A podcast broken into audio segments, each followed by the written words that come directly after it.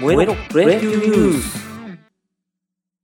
この番組は私トンさんが個人的に気になった野球ニュースをお伝えしていく番組です。はいトンさんです。今日は4月26日ですね。えー、野球と、まあ、関係ないっちゃ関係ないんですけど神田川敏郎さんが亡くなってしまいましたね。コロナということでちょっとショッキングでした。まあ、ここで、えー、なぜお話しするかというとですね、あのー、神奈川敏郎さん、あの今年ですね、西武の辻監督の弁当を、えー、監修してまして、辻監督プロデュース弁当ですね、を監修をしてたので、ちょっとね、あのー、なんだろう、親近感じゃないですけど、あーっていう感じではありました。辻監督のね、プロデュース弁当結構ごついんですよ。食べてみたいんですけど、金額がですね、あの、辻初彦弁当2400円。まあまあまあまあ、あの、うなぎとか使ってるんで、まあまあなんですけども、え辻初彦御膳4600円。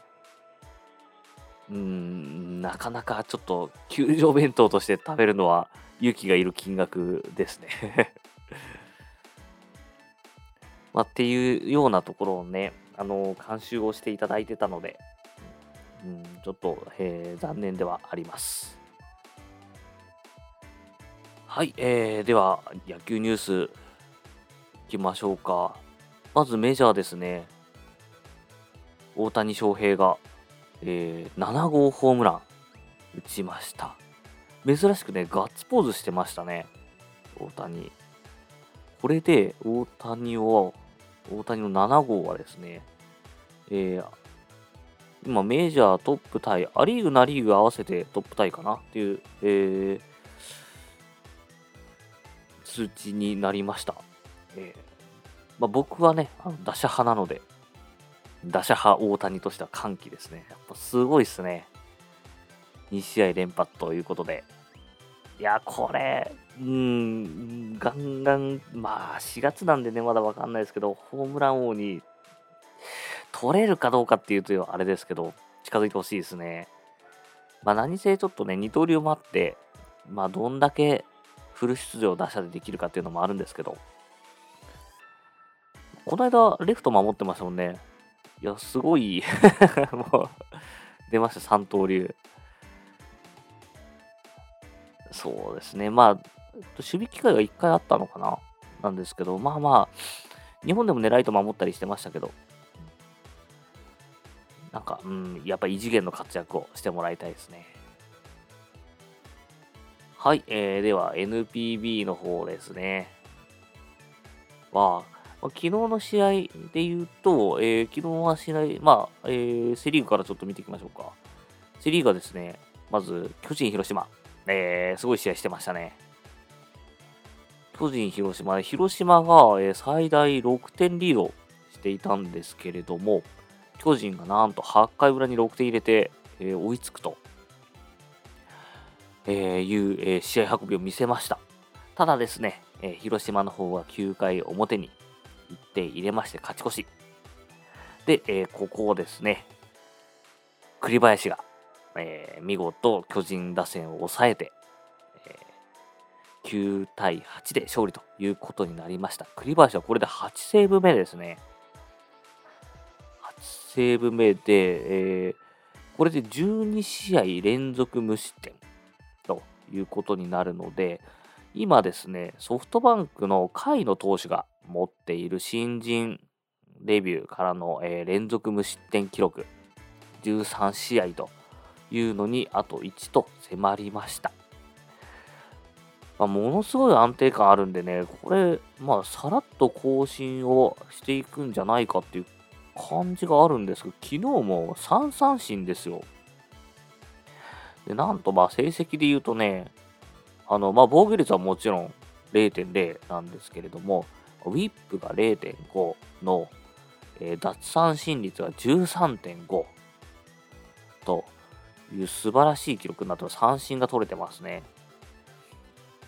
で、まあ、ファーボールがちょっとね、多いんで、あの、2安打ながらもフォアボール4つ出してる。で、KBB はまあそんなに高くないんですけれども、まあ、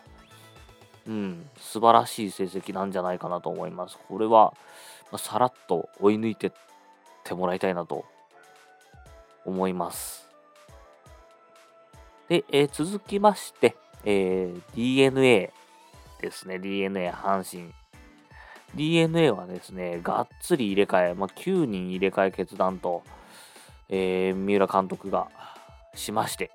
えー、戦いに挑んだんですけれども、7対5で、えー、敗れてしまって、DNA はまた連敗となってしまいました。まあ、大型連敗にならないといいですけども、昨日もね、安打数で言うと、えー、DNA が11で、阪神が8と、安打数では上回ってるんですよ。ただですね、えー、ホームラン2本打たれてしまって、で、冒頭もあってですね、えー、点を入れられてしまって、まあ、効率よくというか、うん、点を入れられてしまっているような状況ですね。まあ、うまく回らない、DNA は。まあ、対する阪神はね、がっちり首位キープということになりました。で続いてヤクルト中日、ここも面白い試合でしたね。花火大会でした。あの、4対3でヤクルトが勝っているんですけれども、えー、計7点入っている中で、そのうち6点がソロホームラン6本という、えー、神宮大花火大会になりました。でですね、まあ、ヤクルトが4本ホームラン打ってるんですけれども、サンタナとオスナっていう新外国人が、えー、一発揃って一発と、あとなんと村上が8号打ちまして、これで再び山田に並びました。えー、ホームランダービートップがですね、山田、村上の、えー、ヤクルトコンビで8号を打っているということになります。ちなみにですね、えー、この8本塁打に並んでいる選手、選手、選手、中日選手 チームなんですけれども、中日がですね、チームで8本塁打ということで、えー、結構辛いですね 12球団、で一番打ってないんですけれども、ちなみに12球団でも1桁は中日のみと。次がね、日ハムの12本になってるので、まあ、ちょっと一発全然出てないですね、中日は。まあ、ビシエドあたりがちょっとガンガン打ってくれないとという感じでしょうか。まあ、セ・リーグは、はい、そんな、えー、試合運びになっておりました。で、続いて、えパ・リーグですね。パ・リーグは、えー、ロッテソフトバンク、えー、8対5でロッテが勝利と。でですね、この勝利で、えー、ロッテの鈴木翔太投手が、去年のドラ1ですね、ようやく、えー、初勝利を挙げることができました。直近もですね、割といい試合運びをしてまして、えー、大体6回、5回、6回あたりを、えー、2失点以内にまとめるということになっていたんですけれども、えー、勝ちがついていなかったと。まあ一番ちょっとかわいそうだったのは7回無失点、えー、4月頭ですね、7回無失点ということをやっていたんですけれども、これでも勝ちつかずということだったんですけれども、えー、ようやく、えー、昨日はですね、6回2失点で勝ちをつけることができました。でですね、あとは佐々木千早投手が、えー、こちらはね、初セーブ、初ですよね。セーブを上げましたね。最近ですね、勝ち運というか、あの佐々木投手が抑えて次の回で、えー、逆転、もしくは勝ち越しで、勝ち投手になることがちょこちょこあったんですけれども、昨日はですね、最後、まあ、ソフトバンクがですね、9回表に結構追い上げてきている中で、えー、最後ち、佐々木投手が、えー、出てきまして、えー、ここを抑えて、えー、初セーブということになりました。で、あとはオリックス、日ハム、こちら同点なんですけれども、えー、なんとですね、9回裏に3対4で、えー、3対4で4対3で日ハムが勝ってたん違う、えー、オリックスが勝ってたんですけども、えー、9回裏にですね、え近藤選手、ホームラン打ちまして、え4対4の同点と、日ハムなんとか土壇場で追いついてしまうということになりました。オリックスは、